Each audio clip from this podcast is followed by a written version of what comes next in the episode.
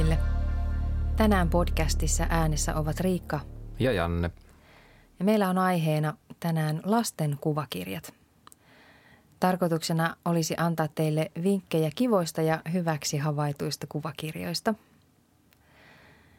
Me keksittiin tällainen yhteinen aihe, joka ei liity meidän kummankaan Tehtäväkuva. toimenkuvaan millään tavalla. Joo.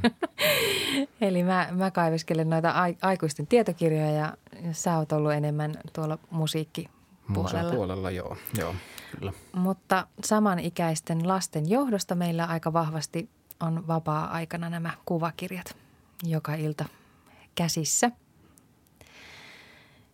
Ja me ajateltiin, että me ollaan varmaan luettu aika paljon samoja kirjoja, mitä me voitaisiin tässä nyt sitten vinkata teille.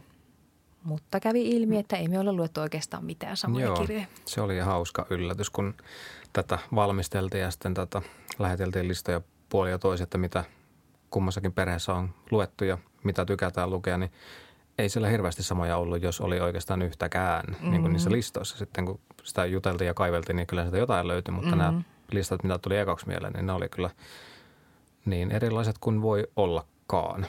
Mikä sitten taas kertoo varmaan siitä, että lastenkirjoja julkaistaan tosi paljon Mm. ja valinnanvaraa on. Mitä sitten taas jouduin miettimään, kun mä valitsin näitä, näitä kirjoja kaikesta siitä runsauden pulasta, että että millä, millä kriteereillä niitä oikeastaan tuleekaan valittua. Et luetaanko teillä niitä kirjoja, mitä lapset haluaa vai niitä, mitä sä, sä päästät sun seulan läpi? No tota, kyllähän se niin pääsääntöisesti on niitä kirjoja, mitä mä vien kotiin. kotiin mm. tota. Ja totta kai kyllä sinne niin kuin lapsilla on tietyt lempparit, mitä he toivoo, että tuodaan ja, ja, ja silloin usein kotona kysytään, että toitko salamakirjoja tai toitko ryhmähokirjoja ja sitten aina joskus täytyy aiheuttaa pettymys, että toi on jotain aivan muuta. Niin. Mutta sekä että. Mitäs Niin. teillä? No meillä kyllä luetaan tasan niitä, mitä minä, minä tuon kotiin, että meidän kolme ja puoli vuotias ei vielä ole keksinyt, että voisi esittää toiveita. Hän on tyytynyt siihen, mitä minä tuon. Joo, että siellä on Pandoran lipas odottamassa sitten. joo, joo. Eikä oikeastaan, hän ei juurikaan arvota. Hän tykkää kuunnella kaikki ja valitsee sieltä pinosta kunakin iltana sitten jonkun, jonkun jollain kriteereillä. Mä en oikeastaan tiedä, mitkä ne hänen vaikuttimensa on, että mi, mi, millä pohjalla hän sen valinnan tekee. Niin. Mä huomaan, että mä itse kyllä valitsen aika pitkälti kuvitus edellä, mutta sitten sen tekstinkin täytyy toimia. Joo, vähän sama homma itsellä, että kyllä sen niin kuin kuvituksen täytyy toimia, että se niin kuin tarttuu silmään tuolta hyllystä. Mm. Että et kuvitusta katon itse ehkä eniten ja usein myöskin silmäillä tavallaan läpi sen tekstin, mutta tota, toisinaan käy kyllä niin, että se lähtee ihan sen kuvituksen perusteellakin lainaa sitten. Joo. Mutta tärkeintä varmaan on, että sinne viedään niitä kirjoja. Oli ne sitten meidän mielestä minkälaisia vaan, että välillä vähän ryhmähauta ja mm. välillä sitten kunnaksen klassikoita. Joo, tärkeintä on, että luetaan, että kyllä se vääjäämättä vaikuttaa lasten sanavarastoon. Ja itse olen ainakin huomannut sen, että, että niin kuin puhetaito ja sanavarasto ja tämmöinen on kehittynyt niin omilla lapsilla tosi nopeasti. Ja väitän, että se johtuu nimenomaan siitä, että heille on luettu paljon. Mm. Ja tota, itselle tuli tavallaan pikkasen yllätyksenä, koska meillä on luettu, luettu tavallaan aina ja se on ollut sellainen niin kuin luonnollinen itsestäänselvä asia, että joka päivä, joka päivä luetaan vähintään se iltasatu. Mm. Niin, niin tota, pari vuotta sitten, olisiko ollut 2016, niin oli tehty tutkimus, että vain noin neljäsosa vanhemmista lukee lapsille ääneen päivittäin. Että esimerkiksi niin kuin iltasatu jää lukematta niin kuin kolmessa neljästä perheestä, mikä oli mulle, mulle tavallaan aika iso yllätys. Joo. Ja, ja tota, sitä kanssa mietittiin, että, että voiko se johtua siitä, että ei oikein tiedä, että mitä heille lukisi, niin toivottavasti tästäkin podcastista tulee vinkkejä, että mitä heille voisi lukea sitten. Niin, kyllä. No mutta kerropa sinä nyt, mitä sinne sun vinkkilistalle on noussut, eli sun lempparikirjoja. Mm, Joo. Lähdetään käyntiin tosinkin visuaalisesti näyttävillä, ainakin omasta mielestään. Tota, mulla on pari kirjailijaa, jotka pystyisi niputtamaan siihen samaan, samaan syssyyn. Eli tota, en ihan varma miten lausutaan, Chiara Flood. Ja häneltä tota, on pari kirjaa, mitkä meillä on ollut tosi, tosi kovassa kulutuksessa, eli Karhun uudet naapurit ja täydellinen eväsretki. Ne on kaksi, mitkä tota, meillä on toiminut tosi hyvin ja ehkä niin kuin viime aikojen ehkä suurimmat lempparit on ollut lasten, lasten tota, kohdalla kanssa. Mm. Ja vanhemman näkökulmasta kanssa. Ne on mm. tota, tosi hauskoja, tosi hienosti kuvitettu ja niissä on tavallaan sopivasti sellaista, sellaista niin kuin toistoa, että se tarina kierrätään niin kuin tiettyä ydinteemaa niin kuin ympäri ja lapset oppii tavallaan odottamaan niitä tavallaan, mitä on tulossa seuraavaksi. Ja, ja tavallaan eläytyy tosi vahvasti sitten siihen, niin kuin, siihen mukaan. Ja, ja tota, toinen, mikä mulla oli tässä mukana vähän vastaava, niin on tota Susanne Chievin ää, mäyräkirjat. Niitä on mun mielestä ainakin kolme, eli noin mäyrä ja valtava vesipula ja mäyrä ja va- mahtava lento ja sitten mäyrä ja hirmuinen myrsky. Ne on tosi tosi hienosti kuvitettu ja ehkä näistä niin kuin mitä mun listalla on, niin ehkä hienoimpia niin kuin omasta mielestä kuvituksellisesti. Mutta tota, mun mielestä ne on myös niin kuin opettavaisia. Niissä käydään läpi paljon niin kuin ystävyyttä. Kun tehdään yhdessä, niin pärjätään. Ja sitten jos jollekulle tapahtuu joku onnettomuus, niin kuin vaikka tämä mäyrä ja hirmuinen myrsky, missä se mäyrän koti tuhoutuu siinä myrskyssä, niin tota, että miten ystävät auttaa ja miten auttamisella, auttamisella tota pärjätään ja tämmöistä. Ja, ja niistä mä oon, mä oon itse tykännyt kyllä tosi paljon. Joo, noista molemmilta kirjailijoilta meil, meilläkin on luettu molemmilta yksi kirja ja on myös itse tykännyt.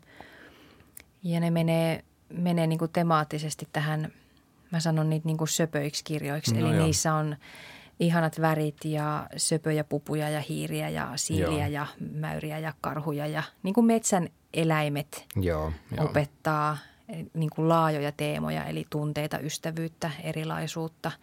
Just se auttaminen on semmoinen toistuva mm. teema aina, että aina pitää – pitää jeesiä. Et mulla tuli vastaan Boris karhukirjat ja ne on Carrie Westonin kirjoittamia. Ja niissä on ihan yhtä lailla söpöjä hiiriä, karhuja, kana ja niin edelleen. Ja näissä on myös kivat kuvat mun mielestä, eli miellyttää mun, mun väri- ja söpöysasteikkoa kovasti. Ja just se erilaisuus, että kun luokkaan tuleekin iso ja valtava karhu ja muita jännittää ja tuntuu hassulta, kun on joku niin iso ja erilainen siinä ryhmässä. Ja sitten löytyykin loppujen lopuksi taas se, se hieno ajatus siitä, että kun kaikki on erilaisia, niin jokaisella on oma rooli ja tehtävä tässä maailmassa. Joo. Että Boris-kirjat on, on ollut tosi kivoja. Ja mä huomasinkin, että kun me katsottiin näitä läpi näitä kirjoja, niin mä sanon näitä niin kuin söpöilykirjoiksi, eli just nämä, nämä eläimet ja metsät ynnä muut – ja sä sanoit, että sä et ole niinkään lukenut näitä mun lemppareita, eli mitä mulla on tässä mun pinossa. Eli mun kaksi ykköskirjailijaa ja kuvittajaa, eli Salla Savolainen, joka sekä kirjoittaa että kuvittaa. Ja sitten Riikka Jäntti, joka myöskin tekee sekä kuvat että tekstin. Joo, kummatkaan ei ollut tuttuja, tuttuja tältä. Mä en, ole, tai en usko, että ollaan luettu mitään heidän teoksiaan niin. niin aikaisemmin. Se on aika yllättävää, koska näitä on – näitä on kuitenkin aika monta erilaista näitä Joo. molemmilta kirjailijoilta. Ja en mä sitten, mä rupesin miettimään, että no mitenköhän ne mun käsiini on osuneet. Varmaan vähän vahingossa. Riikka Jäntti kirjoittaa pikkuhiirikirjoja, eli niissä on tosi realistiset kuvat, eli äitihiiri ja pikkuhiiri asuu kodissa, joka on ihan kuin meidän kenen tahansa koti. Eli siellä on tuttuja tavaroita ja esineitä ja sitä Joo. sellaista arkea – mutta sitten ne on tietysti hiiriä. Joo. Ja sitten noissa kirjoissa on ollut semmoinen hauska haaste, että niissä ei ole isähiirtä ollenkaan. Okay. Eli noissa on ollut sellainen sellainen juttu sitten, tuli se kysymys, että missähän se isähiiri on. Ja mä tavallaan tiesin, että se kysymys ennen pitkää tulee ja, niin ja mä en ollut valmistautunut siihen. Ah. että, öö, enkä nyt oikein muistakaan, mitä mä sitten vastasin siihen, että missä se isi on, koska sitä ei kerrota noissa kirjoissa. Okay. Että siihen saa jokainen vanhempi sitten tota, niin, niin, tehdä niin. peitetarinan, että onko se isä matkoilla vai onko sitä ollenkaan, että onko ne eronnut vai onko isä kuollut. Kyllä, saa kyllä Siinä on varmaan ihan tarkoituksella jätetty tämmöinen temaattinen niin, niin. aukko, jonka voi sitten sopivalla tavalla täyttää riippuen, mitä haluaa lapselle sitten kertoa tai on tarpeen kertoa. Joo. Ja sitten noi Salla Savolaisen kirjat on, on mulle kanssa ollut semmoisia löytöjä. Eli siellä sellaiset kirjat kuin Kirpputorikoira Napo ja Voi Mokomaa ja sitten Maikki – joka seikkailee kahdessa kirjassa, eli kuudennen kerroksen Maikki ja Maikki ja Kellarin kummitukset.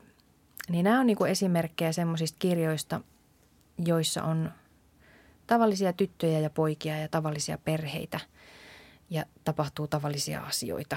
Mutta kuitenkin semmoisia mm, niin kuin arjessa haastavia, eli esimerkiksi muutto tai löytökissan hoitaminen tai mitä sille tehdään ja minne se joutuu, jos ei sitä kukaan huoli.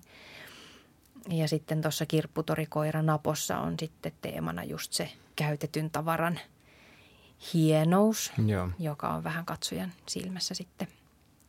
Että semmoisia arkisia kivoja juttuja. Että niistä, mä huomaan, että mä itse niinku tykkään niistä, että niissä on jotain sellaista haastavaa teemaa. Joo. Siis noistahan tota, ainakin tällä pääkirjaston lasten osastolta löytyy tosi hyvin niin kuin aiheittain just, että tiettyyn elämänvaiheeseen, tiettyyn elämäntilanteeseen, mm.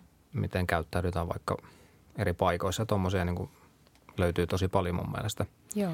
Miten niin kuin on tavallaan helppo löytääkin tollaisia, mutta tämä on myös hauska esimerkki mun mielestä siitä, että miten niin kuin paljon syvyyttä näissä lasten kuvakirjoissa on, että miten niin kuin eri ihmiset, eri vanhemmat löytää erilaisia kirjoja sieltä mm-hmm. sitten, mihin tarttuu.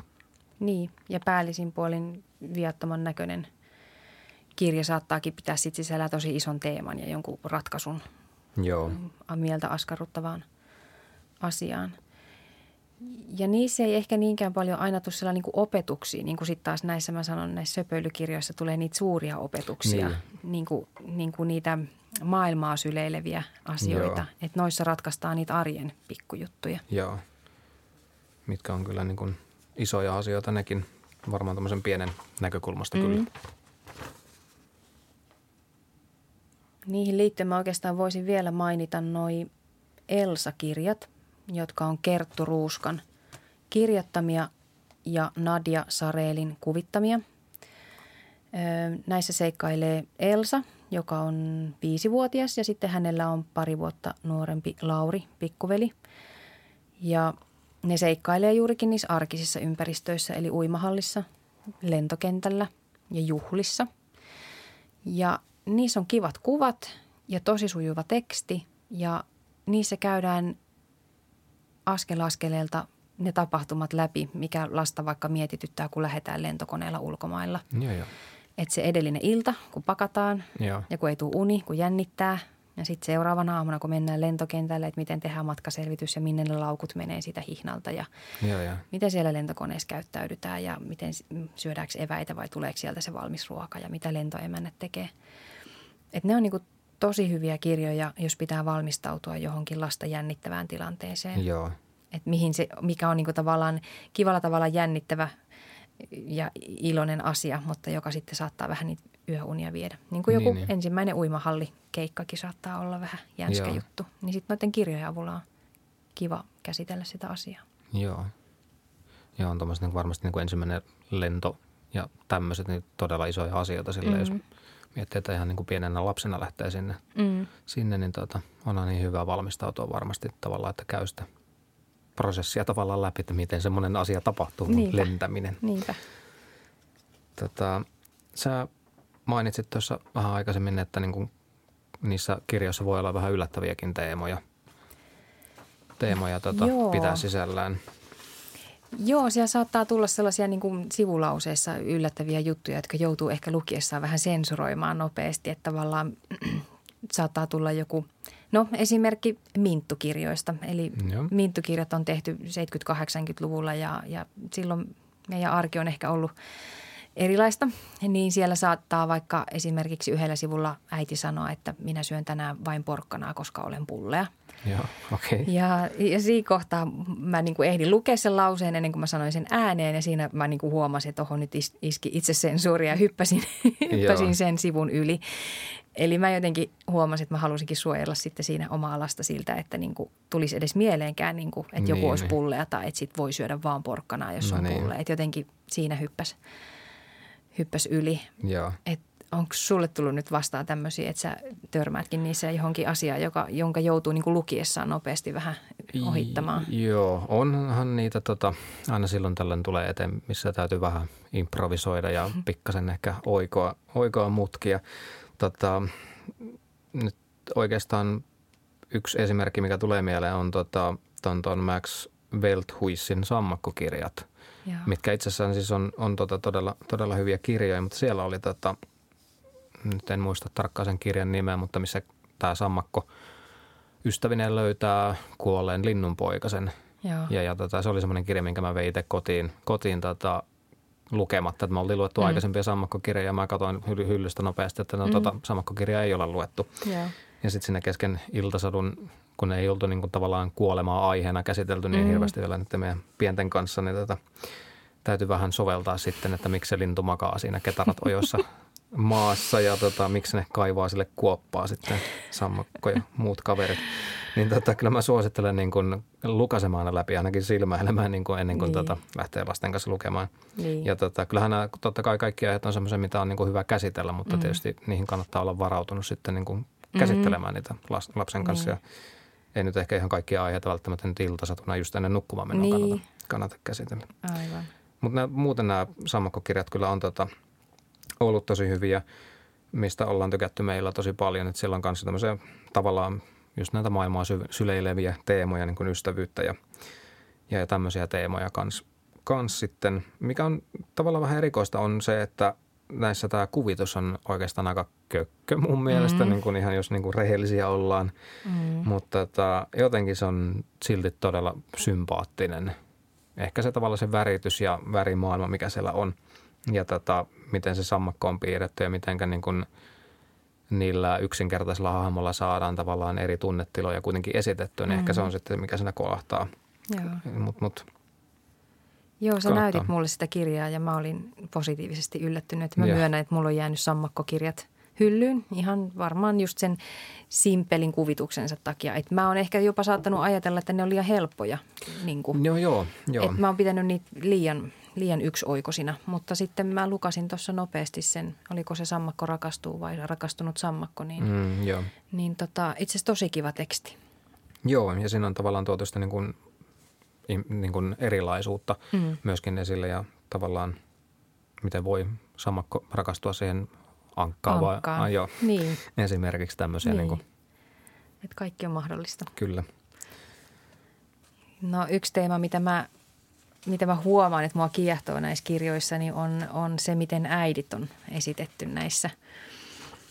Että eläinäidit näissä niin sanotuissa söpöissä kirjoissa on aika neutraaleja, että ne on, ne on aina lämpöisiä ja pehmeitä ja aina kotona ja lähellä ja jotenkin, no lempeitä sanotaanko näin, että se on semmoinen hyvin, hyvin tyypillinen piirre, Joo. piirre noissa eläinäideissä.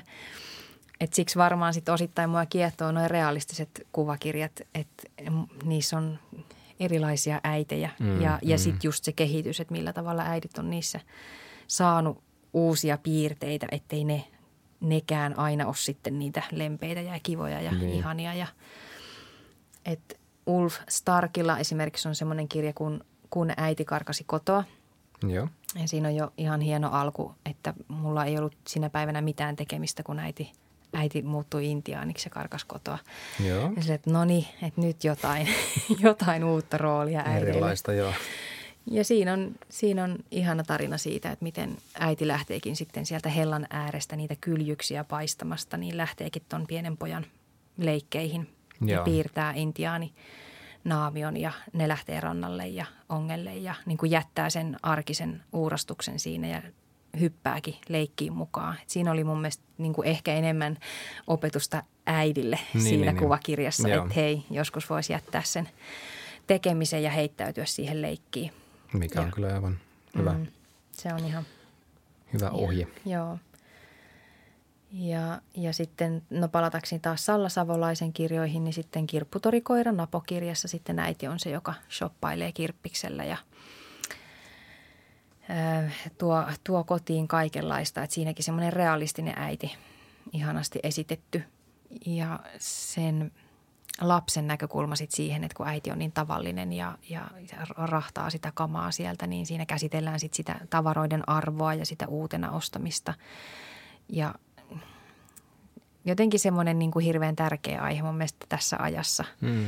että se käytetty on ihan ok Niinpä. ja, ja kivoja juttuja löytyy. Ja tässä sitten käy niin, että se tyttö löytää ihanan koiran sieltä kirppikseltä ja siitä tulee niin kuin hänen aarteensa. Joo. Mutta lopussa kuitenkin tyttö pyytää nukkumaan mennessä, että voitko äiti ostaa mulle ihan sellaiset kunnolliset vaatteet sitten oikeasta kaupasta. Aa, Että siinä tavallaan löytyy niin kuin semmoinen kultainen keskitie sitten. niin, niin. Tota, luetaanko teillä tämmöisiä niin klassikoita? Että mitä on, mitä on lastenkirjojen klassikot, mutta No, mitä sulle tulee mieleen niistä? No mulle tulee mieleen varmaan just jotkut Peppi Pitkätossut ja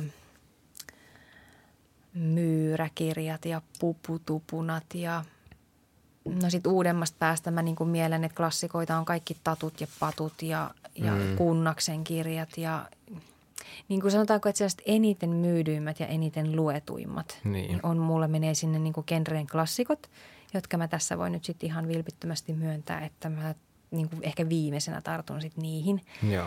Että kaikkea meillä vähän on luettu, mutta jo, joku tavoite mulla on niin kuin löytää sitä jotain muuta. Niin, niin, niin. Noin on tietysti myös semmoisia niin kuin vaikka kunnas esimerkiksi Maurikunnassa, niin tota, mikä on tosi paljon esillä ja mikä vaikka niin kuin meilläkin, totta kai hän on julkaisu ihan hirvittävästi, Mm.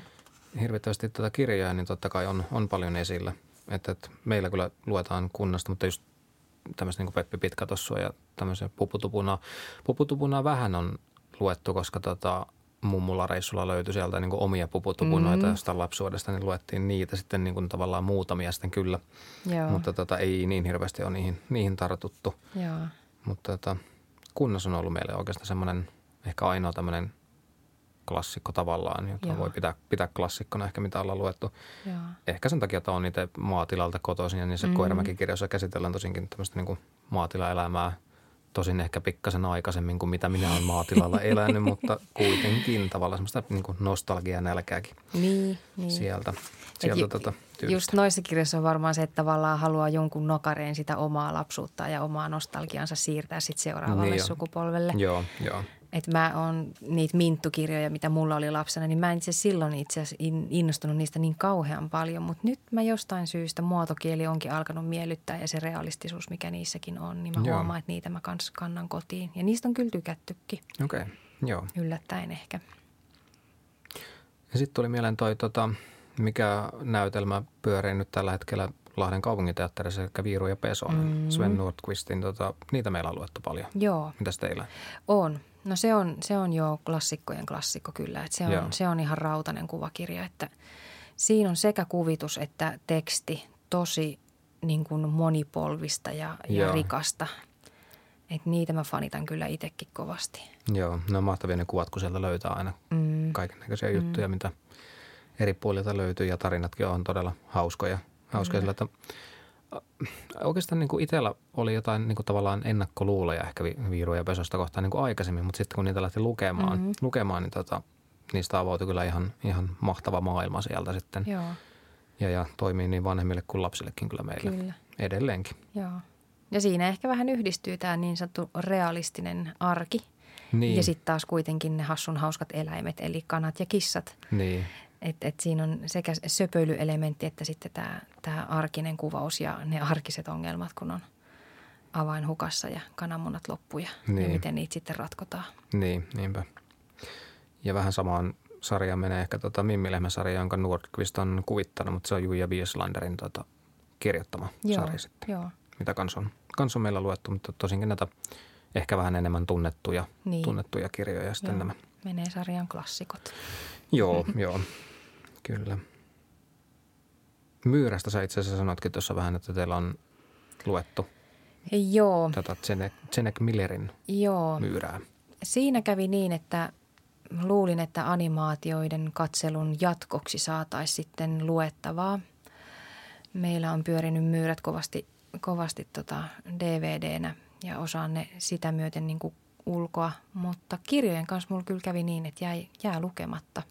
Joo, Eli niissä on ympätty siihen animaatiokuvitukseen sitten teksti, joka ei vaan, ei vaan kyllä nyt minuun kolahda. Menee lapselle kyllä ihan täysiä, mutta itse vaan huomaan, että jää lainaamatta. joo. Siis nämä animaatiot on mykkäanimaatiot, eikö niin? Joo. Ed- edelleenkin jo. Joo.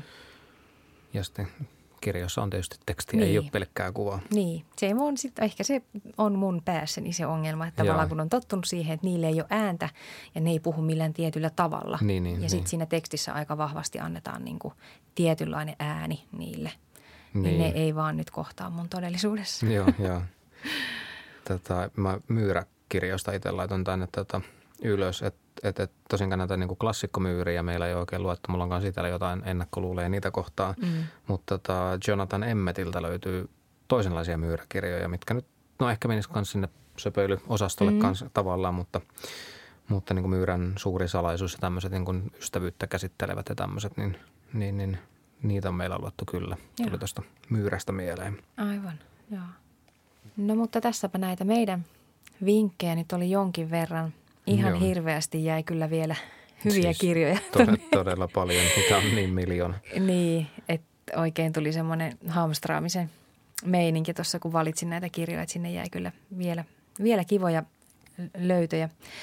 Mutta näiden lisäksi niin kysykää ihmiset ihmeessä sieltä kirjastojen tädeiltä ja sediltä vinkkejä. Joo, ehdottomasti kirjoja tulee niin paljon, että, että niitä ei kaikkia välttämättä kerkeä huomaamaan ja, ja ne tädit kyllä totta siellä on tämän genren ykköstietäjiä. Joo, kyllä kun ne päivittäin kulkee sitä käsien läpi, läpi mm. nämä kirjat, niin tota, sieltä jää aika hyvin mieleen, mm. mieleen kyllä näitä. Ja tosinkin tota, näitä, mitä me ollaan vinkattu tässä, niin tota, kasataan meidän verkkokirjastoon tämmöiseen vinkkikaruselliin niin sanottuun, eli menee sinne kattelemaan, niin lasten puolelle, niin, niin tuota, sieltä löytynee sitten nämä meidän, meidän vinkit ja varmaan vähän laitellaan sinne mm. muitakin, mitä tässä ei välttämättä mainittukaan, niin Joo. vinkkejä sitten, että mitä, mitä kannattaa lähteä lukemaan niin kuin meidän mielestä. Mutta niin, eiköhän tämä meidän podcast alkanut pikkuhiljaa olla tässä. Kiitoksia kuuntelemisesta. Mahtavat jaksot kuunnella tänne asti ja ei muuta kuin hammaspesulle ja iltasatua lukemaan. Morjens. Moikka.